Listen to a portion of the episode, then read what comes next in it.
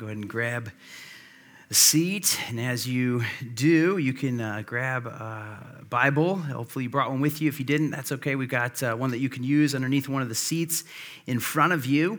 Um, you know, I too would uh, just like to acknowledge, and you know, I don't know about you, but I was reminded uh, this morning that we live in Wisconsin. I was like, oh yeah, I didn't think we were doing that snow thing uh, this year, and um, I, I, thought I was really smart last night. I, I kind of waited, and, and, you know, I was kind of watching the forecast and trying. I, I, wanted to just clear my drive like once if I could help it, or at least you know, pretty close. And I figured I'd come back after after uh, the service today and kind of clean up a little bit. But so I waited till like kind of late last night and then did it, and I woke up to like five or six more more inches. I was like, what happened? Where is this coming from? So I had to, uh, you know, r- remind myself how we, uh, how we go about that. But I'm glad you made it. Glad you're here. Um, glad that we have this opportunity to dig into God's word this morning.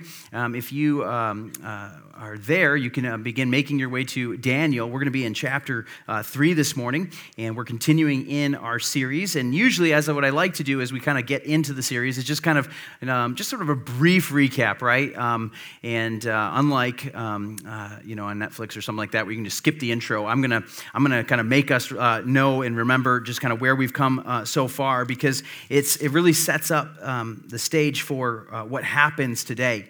Um, just to kind of catch us up um, we began the book of Daniel a couple weeks ago, and uh, what we saw from the very beginning is that uh, Jerusalem was um, uh, attacked and, and, siege was um, laid to Jerusalem uh, and, and, the lower part of Israel, Judah. And uh, King Nebuchadnezzar came from Babylon, and he all back with him several thousand uh, of the sort of elites, the leaders, the, um, the, the, rulers, the, the influencers, you know, people like real influencers, not like today's influencers, but like real influencers, bringing them back. And the idea was is that uh, these um, nobility they were going to um, kind of indoctrinate them and uh, rewire them and kind of bring them into the culture. And so we met in the first week, Daniel, along with his three friends, um, uh, who are kind of commonly referred to in the book as Shadrach, Meshach, and Abednego. That's who we're going to uh, see uh, today. But they, um, from the very beginning, uh, the, the idea was is that they were going to be kind of sucked into or kind of put into the culture, and they found a path that, that allowed them to remain faithful to the convictions that they had, the truth that they held onto. And so um, they they um, began to live differently. And God honored them in that, and they were put into a place of prominence um, uh, after Daniel was able to interpret a dream for the king. And um, and so he has this dream, Daniel interprets them, and so they're, they're all kind of elevated to this, this place. Well, this morning we kind of pick up right after that dream, um, but some years have passed. I think the uh, understanding maybe uh, there's 15 or so years that have kind of taken place from this, but in our timeline, as we kind of continue, it seems like it's perhaps the next day, but some time has passed. Let's look together at Daniel chapter 3, beginning in verse 1, and uh, you can follow along in your copy of Scripture. Um, it says this King Nebuchadnezzar made an image of gold whose height was 60 cubits and its breadth was six cubits, and he set it up on the plain of Dura in the province of Babylon. And King Nebuchadnezzar sent to gather the satraps, prefects, governors, counselors, treasurers, justices, magistrates, and the officials of the province to come to the dedication of the image that the king Nebuchadnezzar had set up. Before we go any further, I just want to point out a literary device we're going to see a lot of today. Uh, there's a ton of repetition. The idea um, that of, of kind of having all those positions listed, and then you're going to see the king Nebuchadnezzar set up this image, is just to kind of reinforce what's happening, kind of drawing our eyes to. Um, it's sort of like, you know, putting it in bold, uh, so to speak, so that we can kind of make sure that we catch this. So let's continue. Uh, here's some repetition right here. Verse 3 Then the satraps, prefects, uh, governors, and counselors, and treasurers, and justices, and magistrates, and all the officials of the province gathered for the dedication of the image that King Nebuchadnezzar had set up. Right? Sounds very similar uh, to the verse that we just read. And they stood before the image that King Nebuchadnezzar had set up, and the herald proclaimed out loud, You are commanded, O peoples, nations, languages, that when you hear the sound of the horn, the pipe, the lyre, the trigon, the harp, the bagpipe, and every kind of music, that you are to fall down and worship the golden image that King Nebuchadnezzar has set up. And whoever does not fall down and worship shall immediately be cast into the burning fiery furnace. Therefore, as soon as all the peoples heard the sound of the horn, the pipe, the lyre, the trigon, uh, the harp, the bagpipe, and every kind of uh, music, all the peoples, nations, languages fell down and worshiped the golden image that the king Nebuchadnezzar had set up. All right, so here we find ourselves, you know, continuing on and understanding this king that we, again, were introduced to in chapter one. This is the king that came and took the, uh, the, the, people back uh, to Babylon. Now they've been joined by many more. Well, he's, he's kind of insane. Um, he has an anger problem. He uh, sort of, you know, hot and cold, kind of swings back and forth. You never know which uh, King Neb you're going to get. But here, um, if, if you recall, um, uh, this is like kind of in direct contrast to what this dream that he just had. And, and so what creates is a situation that's going to require uh, some courage this morning. That's what we're going to see in the passage. And so the title uh, this morning is Courage in the Fire. And I think where we're going, even if you haven't grown up in church or, or, spent or read this story before, my guess is this is kind of one of those stories that have kind of made it out and, and people tend to sort of know. But as we look at it this morning, what we're going to see is it has some incredible truths for us. You know, it's not some uh, kind of fantastical fairy tale. This is uh, this has really happened. It was recorded, and, and this is presented to us as, as history. Uh, this is something that took place in the lives of, of these men. And so um, there's some things that we're going to be able to learn and understand and apply to our own life. But here in this situation, we see a situation that required great courage. Is that they were given this question of would we bow down? Should we bow down to this image? Or are we going to stand and continue to serve and worship the God who we believe to be the true God? We'll see what happens next. Verse 8 Therefore, at that time, certain Chaldeans came forward and maliciously accused the Jews, and they declared to King Nebuchadnezzar, O king, live forever. You, O king, have made a decree that every man who hears the sound of the horn, pipe, lyre, trigon, harp, bagpipe, and every kind of music shall fall down and worship the golden image. And whoever does not fall down and worship will be cast into the burning fiery furnace. There are certain Jews whom you have appointed over the affairs of the province of Babylon Shadrach, Meshach, and Abednego, these men, O king, pay no attention to you. They do not serve your gods or worship the golden image that you have set up. And so here we have the choice that these three men decided to be uh, faithful to the God that they uh, serve, the God of Abraham, Isaac, and Jacob, the God over the heavens and the creation. And they uh, chose in this moment to not worship King Neb's golden image, but to stand despite the threat that was before them. And here's what we see the first kind of truth that we're going to um, uh, see that I would like to draw our attention to this morning is this is that confession of God's kingship requires our obedience. A confession of God's kingship requires our obedience. Now, you can kind of see this contrasted between King Nebuchadnezzar's actions and the actions of Shadrach, Meshach, and Abednego. Uh, King Neb, if you remember that dream, um, uh, you know, it wasn't that long ago, so just last week we had that dream. And the dream, he dreamed of a statue. And that statue uh, was composed of different metals, right? The head was of gold. And as Daniel interpreted the dream for the king, he said that this, this golden head, this represents your, your empire, King Nebuchadnezzar. Like, and, and, and, and this is you and all of your greatness. And, and it was the strongest, most powerful uh, entity in the world at that time, right? It was the empire over all things. But he says that is going to come to an end.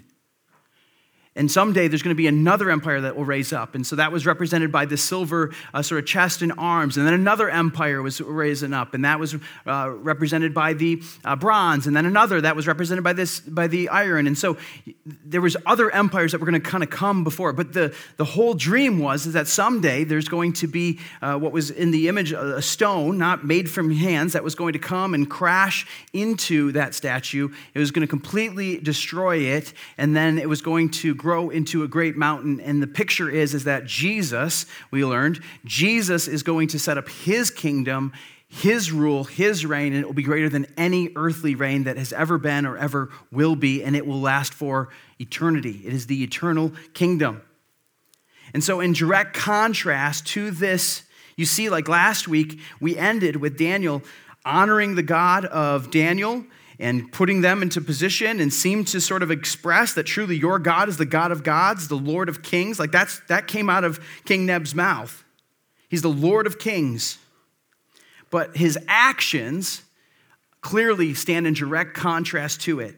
Him making the statue, this was a massive statue. 60 cubits is about 90 feet. okay? And it was gold, probably gold plated, but, but who knows? Maybe he just had just an abundance of gold and this thing was solid gold. I don't know. But this thing was massive. And the idea was, is that he wanted to say, by making the entire statue gold, right? Not just the head, but the entire statue, that my kingdom has no end. And he wanted to show his might and his supremacy over all things. And so when he called the people there, he gathered all the nations, all the languages, everyone together, and he declared that you shall. And so, I mean, there's massive numbers that were expected. It wasn't just the rulers that were there for this dedication, there were perhaps upwards of hundreds of thousands of people there that day that were bowing down to this image. It could have been an image of King Neb, probably was an image of the God, but the whole point was is that you serve me. You're recognizing my greatness the greatness of this empire, and you're bowing down to my gods. That was what he was doing that. And the thing that we see is that this has not, isn't new, like nothing's new under the sun. Uh, there was a sim- situation similar to this, this should feel almost similar, is that in this very region, right, we, le- we learned about this, in the very region is where the Tower of Babel was constructed. So, the last time that all the people gathered together, they all were speaking the same language at that time before the languages were scattered, but, but they were all together. And what were they doing then? They were constructing a tower to speak to the greatness of their empire, the, the, the, the humanity's reign over things. And so here they are again, same thing, same heart condition, same response. And you see this juxtaposition of, of the obedience, right? Right King Nebuchadnezzar says that you are you king, you God are the Lord of kings, but he is not obeying him or responding to him as such.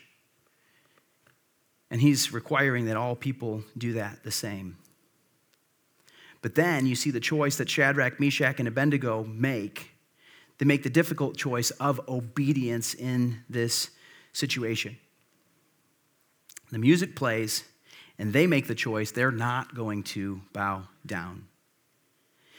And this, for us, church, is a great picture of what obedience often looks like. Right? They had a decision to make. In this moment, there was a choice that was right, and there was a choice that was wrong. And they were given the opportunity to choose. Are you going to choose the right choice to not bow down to the foreign fake, the idol, small g God, or are you going to conform with everybody else and bow down to this idol? And they chose the choice that honored the God of the heavens, the true God, the God of their fathers. And here is a really clear picture. This is what idolatry looks like, right? The people were bowing down to an image that was made by human hands. The reason that they talk about this fiery furnace, well, that furnace was what was probably used to smelt that gold that put on the, I mean, just like that, that, that existed as just an element, is, you know, in a different form. And so people smelted that, put it together, and, and constructed this image. And now people were bowing down to it as if it had some sort of power or direction over them.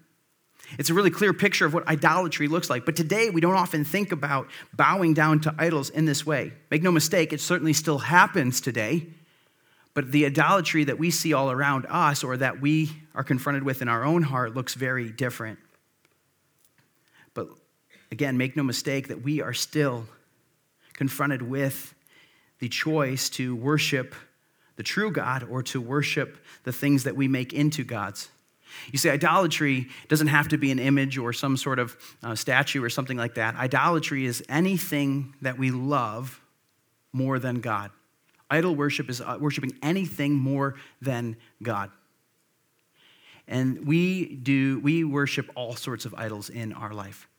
You can even take good things, things that you know, are blessings from the Lord, and they can become idols.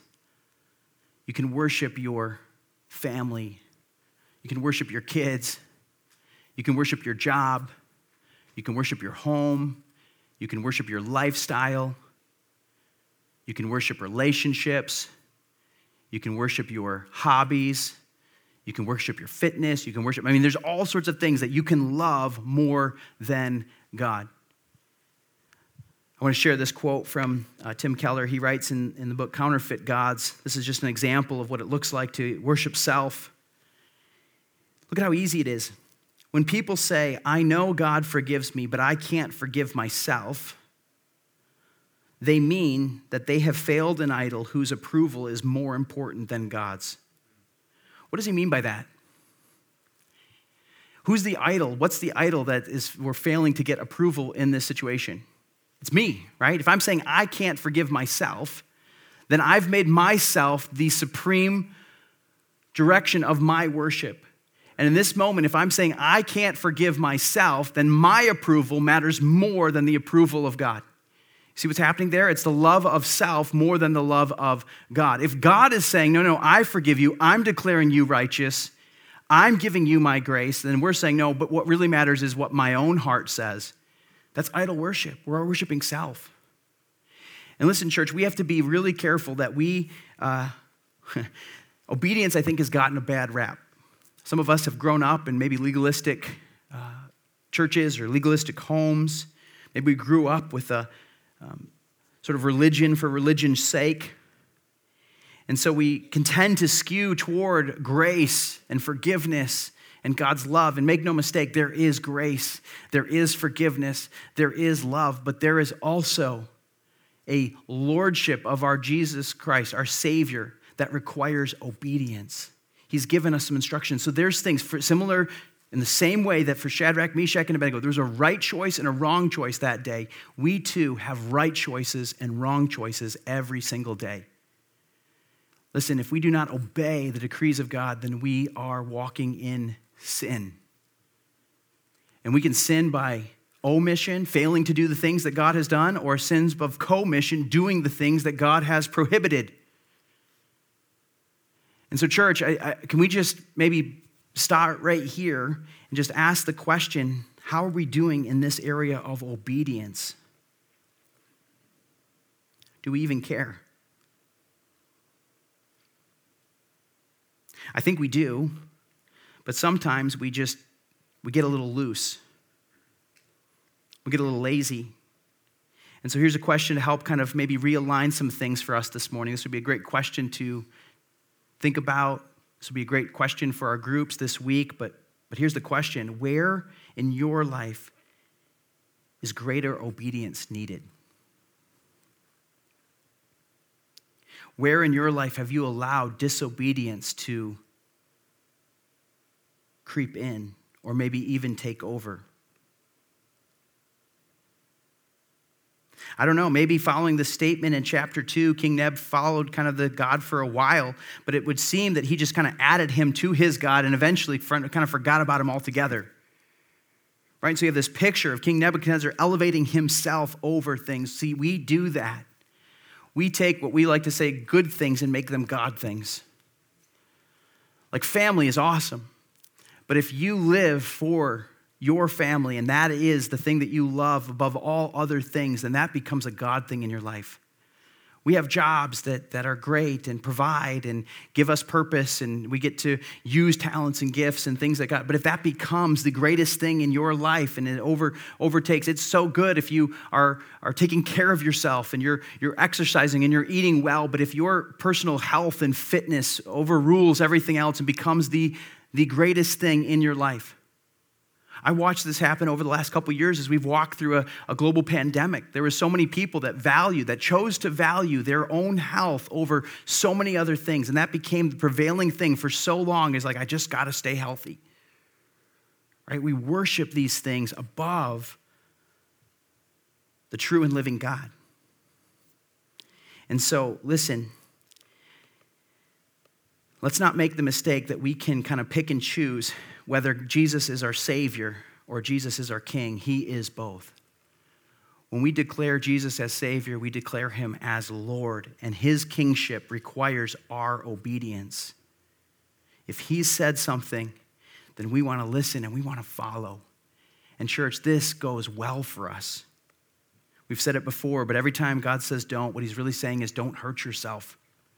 He hasn't made rules to make our life unfun or, or just to kind of limit, you know, how we experience things. What he's really doing is he's protecting us. He's loving us. His, his loving leadership over our life, his, his direction for us is ultimately for our good. And so here we see these men believing that. They recognize, no, no, king, you are not our king. We serve a king that is in the heavens, and we are not going to bow to you. They made this choice, they, it required their obedience. Let's continue on, see what happens next. Verse 13. Then Nebuchadnezzar, in a furious rage, commanded that, um, can we just go VeggieTales on this? Shack, Rack, or Rack, Shack, and Benny, right? Anyone? Uh, Rack, Shack, and Benny were, be brought and so they brought these men before the king. And Neb answered and said to them, Is it true, Rakshak and Benny, that you do not serve my gods or worship the golden image that I have set up? Now, if you are ready, when you hear the sound of the horn, pipe, lyre, trigon, harp, bagpipe, and every kind of music, we get it, okay? To fall down and worship the image that I have made, well and good. But if you do not worship, you shall immediately be cast into the burning fiery furnace. And who is the God who will deliver you out of my hands? Right, again, King Neb in direct opposition to their God. In this moment, right, they're given one more chance, kind of pulled into the back room and say, Listen, guys, are you sure? Are you sure? We're going to play the music one more time. Maybe you didn't kind of catch it. I'm just going to give you the benefit of the doubt here. I'm feeling gracious. One more chance, but listen, this is the last chance. Should you choose to not bow down, you will go right into that furnace over there. And here's the response Shadrach, Meshach, and Abednego answered and said to the king, O Nebuchadnezzar, we have no need to answer you in this matter. If this be so, our God, whom we serve, is able to deliver us from the burning fiery furnace, and he will deliver us out of your hand, O king. But if not, be it known to you, O king, that we will not serve your gods or worship the golden image that you have set up. And here's where we see the second truth being lived out in these lives. It's this is the conviction of God's character establishes our confidence. They had some conviction about who God was and how they wanted to respond to him in this situation. I mean, he asks, he's like, Are you sure? And they don't, they don't need to think, take some time and pray about it. They don't need to like have kind of a little side conversation and sort of weigh the options. They know exactly what they're going to do. And the reason for that is that first word there is conviction. What are convictions? Convictions are beliefs that are set, they're firm, they're immovable. Listen, we want to be open minded, certainly, right? We want to be uh, willing and ready to hear new ideas. I mean, how many things have we learned throughout history that has, you know, used to think the world is flat and now we know that it's not. Uh, some people still don't know that. And so we're trying to, you know, let it, but, but the thing is, is that there, there's like new truth certainly that has come up. And we want to be willing to hear, especially as it relates to our character, right? And our growth. Man, I'm so glad that I'm, I'm still not acting the same way as I was when I was six or when I was 10, or when I was 16, right? We learn and we grow in those things. But, but, there are certain truths about God that He has expressed and that He has not given us any wiggle room on. And those, church, those are to be convictions for us, immovable, that we are firm in our beliefs. There were some things that they knew and they understood about God that were not in question in that moment. And so they didn't need to have the side conference to answer the king in that matter. They knew exactly what they were going to do. Well, what were some things? What was the conviction about God's character in that moment? Well, they, they believe this about God that He is the King of Kings, that He is the highest and greatest authority in all of creation, over all the universe, that He is the one and only God, that He is the God over creation, and that He sees and He knows all things. They don't picture him and they don't believe in him as some distant, far off God or something that exists in, in an image that's made by, by man, but, but he is above all of that. And so there was a conviction around who he was. They also believe that, that he is powerful, right? That they have a conviction that he is, he is able to work, that he is able to save, and that he can be present in this situation. They also believe that he's loving and that he's caring, that he will, that he, he desires to protect them. And so, all of these things they believe about God's character in that moment, and then that's what ultimately establishes their confidence. Listen, church, would we have the same understanding of God's character, and would that help establish our confidence in the way that we live out our lives each and every day? Like in this moment, again, they were able to make this incredible declaration if it's not already, I would encourage you. Well, one, you should write in your Bibles, but, but one place to write in your Bible would be verses 17 and 18. This is such a key verse, especially in this chapter. But they're expressing their conviction about God here. Let's put it on the screen. It says this If this be so, our God, whom we serve, is able to deliver us from the burning fiery furnace, and he will deliver us out of your hand, O king. Right? We believe that he's able. Not only that, we expect that He will. But I love that next part. But even if not, we're still not serving your God, and we still believe that He is the true and living God. See, this is what the confidence was. If you're taking notes, maybe you want to write this down. This is what confidence looked like for them. It was confidence that God is able. Can He save them in that moment? Yes. How does He do that? I don't know, maybe the fire just goes out. Maybe he kind of takes them out of the situation altogether and they find themselves in a different place. He's done that before. Uh, maybe he uh, moves in the king's heart and he chooses to be gracious. Uh, maybe he works in some other way. They don't know, but they know that he can. Any of those things. Can God do any of those things? Yes. Without a doubt, he can. But then we see not just confident that he's able, but confident that God is willing. Like, is that something that God would be willing to do? Does he care about me enough to do it?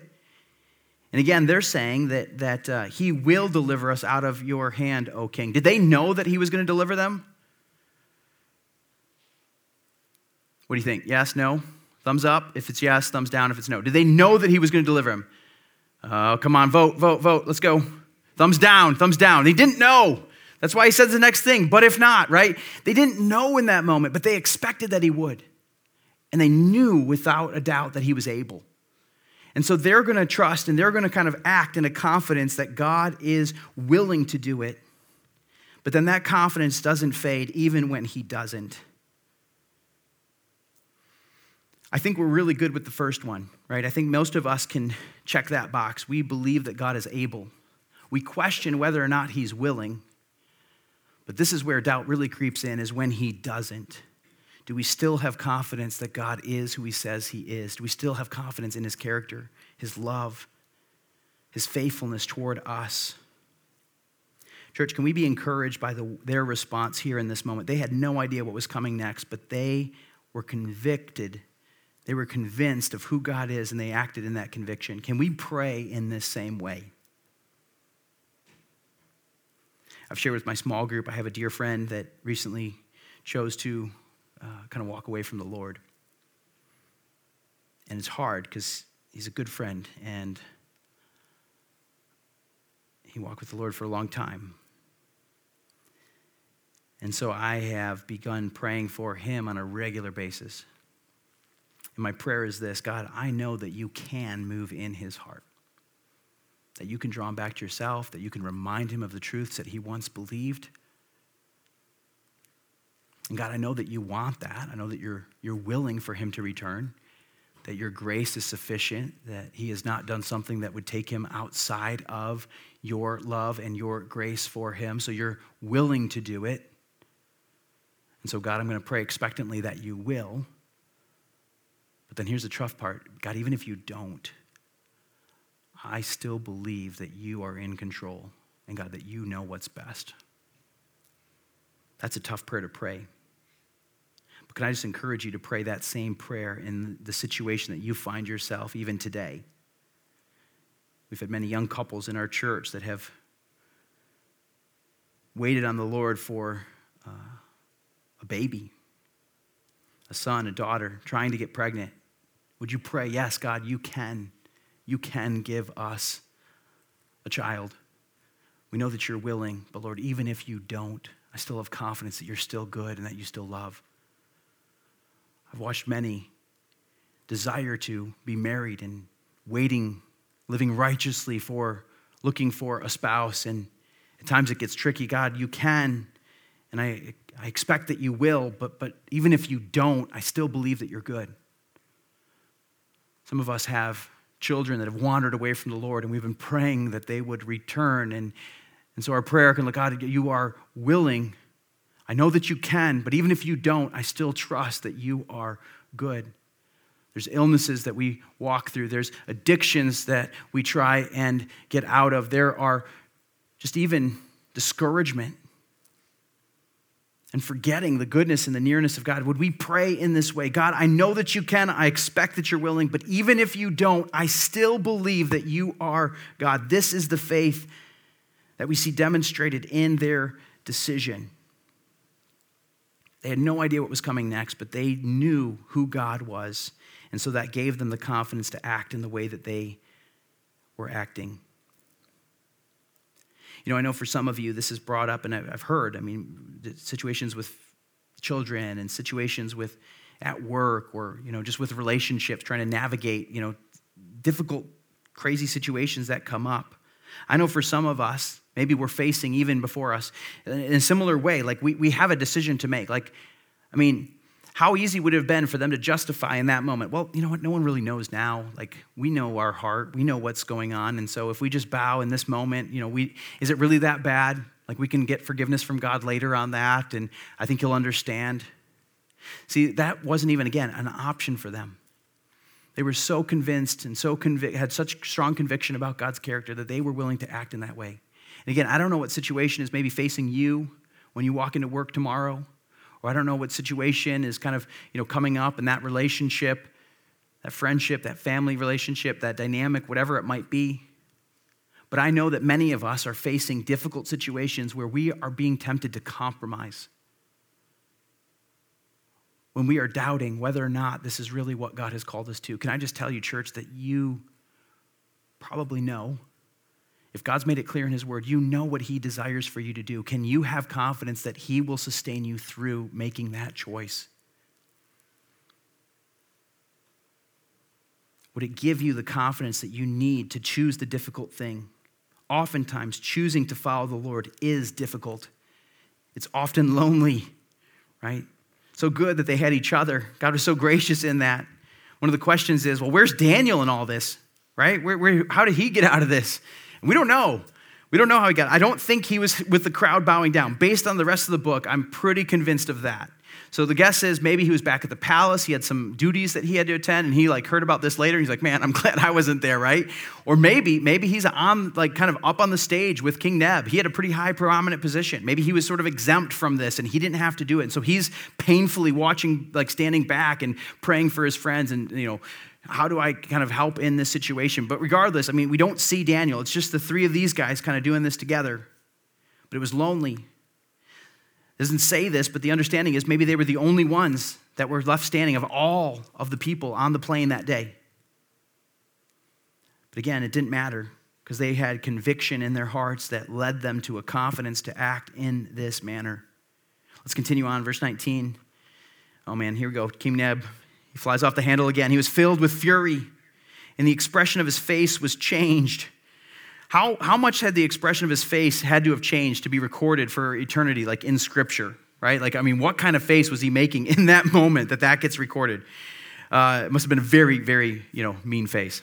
Um, some of us have like mean resting faces. Apparently, he had like a, you know, fairly pleasant, you know, change. So, anyways, Shadrach, Meshach, and Abednego, he ordered the furnace heated seven times more than it was usually heated. Seven is kind of the perfect number, so it's it's not it's kind of hyperbole. It's just like they they like crank it up, you know, max capacity, max heat, like get that thing going. It's totally unnecessary. I mean, gold melts around 2,000 some degrees or so, I think is where like the smelting process. So that's plenty, plenty sufficient to do the job of what he was trying to do. But he is heating it to max, max heat, and he ordered some of the mighty men of his army to bind Shadrach, Meshach, and Abednego and to cast them into the burning fiery furnace. Just to make sure that we understand what's happening. It says again that they were bound in their cloaks and their tunics and their hats and their other garments. So they're, they're fully clothed, they're wrapped with ropes or some sort of you know, binding uh, material there. And, uh, and then uh, they were thrown into the burning fiery furnace. And because of the urgency of the order, right? The king's order was so urgent and the fire was overheated, the flame of the fire killed the men who took up Shadrach, Meshach, and Abednego.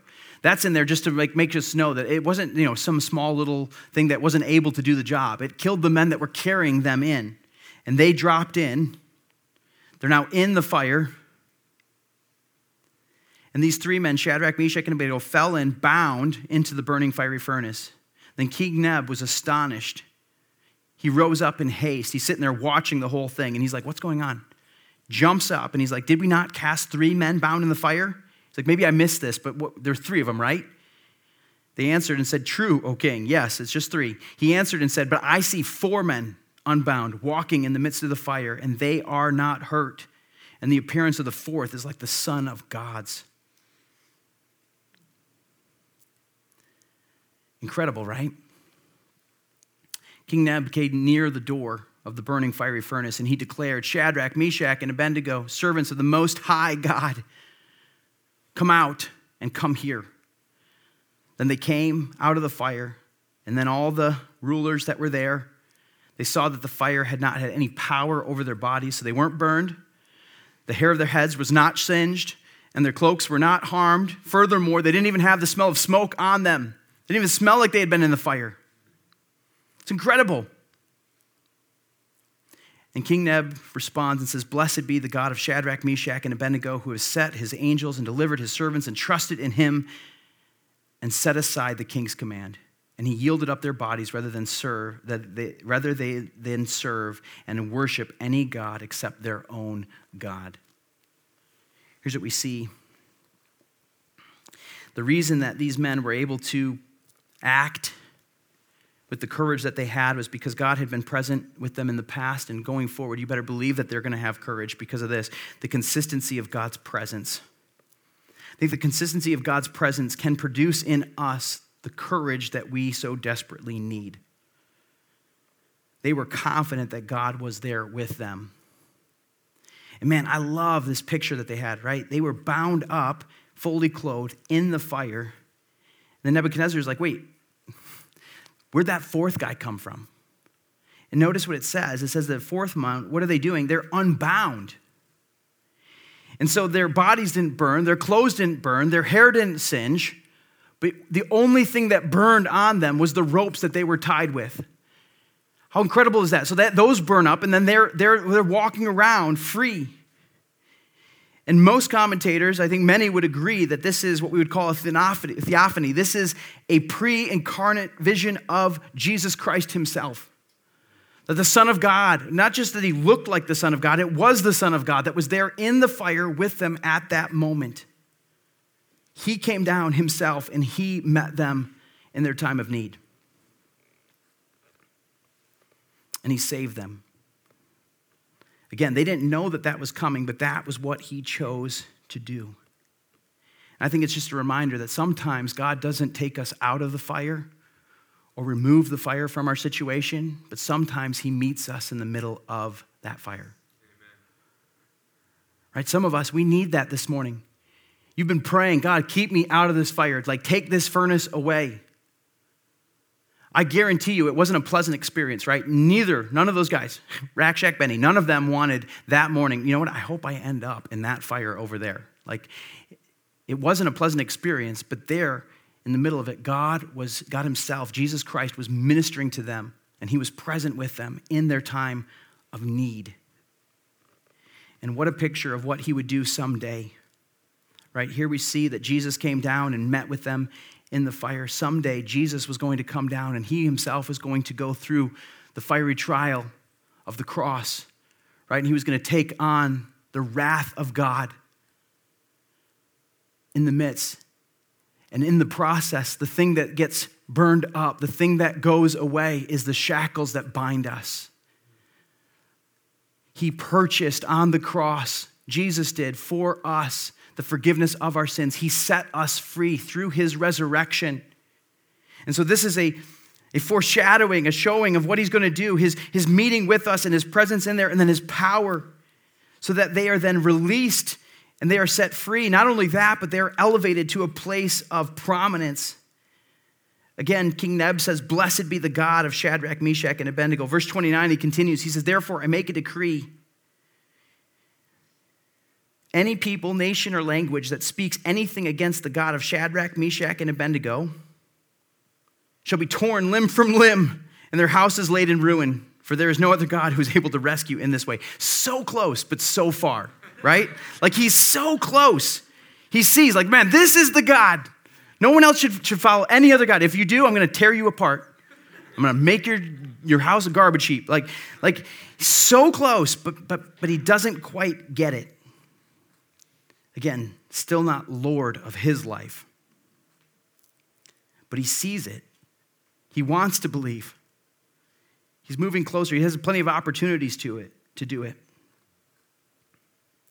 Listen, church, this is where I think we need to um, kind of land today and be reminded of is that as much as we would like to be, uh, for that fire uh, to be removed, uh, God has not always promised that He would keep us out of the fire. In fact, He said in His word that fiery trials would come. Right? We just saw this in James as we studied James uh, together as a church, that, that, that there are trials that we face. But His promise is not that He would keep us out of it, but that He would join us in it, that He's present in the midst of it. And so, would that be just an encouragement to you today if you find yourself in a place where you're like, man, I'm in the fire, I'm in the furnace, and you're feeling the heat, you're feeling the pressure. And some of us, we, we, we, we get tired. We're like, I don't know if I can keep this up much longer. I don't know if I can do this. And maybe, maybe there's even the desire, I, I, don't, I don't know if I can continue to be obedient in this way. I don't know how long it's going to be before I start to conform or start to kind of give in to the things around us. Can we just be encouraged again that we would hold fast to the convictions about who God is? And that we would see and that we would understand what it means that God is on the throne, that He is King, that He is Lord, that He is over all things. But in all of that, would we never forget that God is present with us in our current situation? So many times we forget this. How lonely it was. Did they feel like so alone? They look out and they see the sea of faces. And they're like, Are we the only ones, right? Are we the only ones? Are we all alone in this? And then, yet, who joins them? The Son of God Himself there met them in that place. Listen, we do not serve, we do not follow we do not believe in a God that is far off, but we believe in a God that is present. Jesus Christ is still just as present with you today. He's not watching from afar, He is present in your current situation. He's at work in it. And He is representing you before the Father on your behalf, and He is speaking truth over you, and He is leading you, and He is, I mean, go back to that series that we did in the summer on the Good Shepherd. I mean, He is with you. And we forget that. We think that we're alone, but you're not. This is a story, it's a picture that we would have, that we would be reminded that he is uh, with them in this. The king promoted Shadrach, Meshach, and Abednego in the province of Babylon. And so we're reminded of the work that God has accomplished on our behalf. And can I just tell you, if you have never responded to the lordship of Jesus Christ in your life. That is what he the next move that he is calling you to today. That we wouldn't just view him as savior, but that we would respond to him, that we would follow him as Lord. That we would set aside our own our own our own authority, right? Our own pursuit of, of what I want, what I need, our sinful patterns our sinful desires, that we would set that aside and that we would say, No, no, I'm, I, God, I'm choosing you. I'm going to follow you. I believe you are who you say you are. And I trust your forgiveness and your grace over my life. Let's pray. Our God, we, we praise you and give you thanks for who you are. Lord, I just want to, um, God, this morning just acknowledge our propensity, Lord, to chase after the shiny things around us. Lord, so many times we are distracted. Uh, God, sometimes we're discouraged. Lord, oftentimes we find ourselves deceived. And we think, God, that the things around us, the things that we pursue after, God, the things that we love more than you will ultimately satisfy. That they'll deliver, but Lord, we know that they won't. And so would you remind us of this, this again this morning? God, that you are on the throne. God, that you are worthy of all of our worship, our highest worship, God, our best worship. And God, would you remind us that you are not far off, but rather, Lord, you are with us in the things that we are walking through. And God, we do not need to walk with courage of our own courage, Lord, but we have the ability, Lord, to look to you and to receive the courage that you offer, God, from knowing you, a confidence in your faithfulness and your character and your working. And so, God, would you encourage us this morning? God, would you remind us of that, that you are present in the situations that we are facing even now. And Lord, that you will be present in the situations that are yet to come. God, we don't know what our tomorrow will hold, but Lord, we know that you will be there with us. And so, God, we look to you, we trust with confidence in this truth. We pray this in the name of your Son, Jesus Christ. Amen.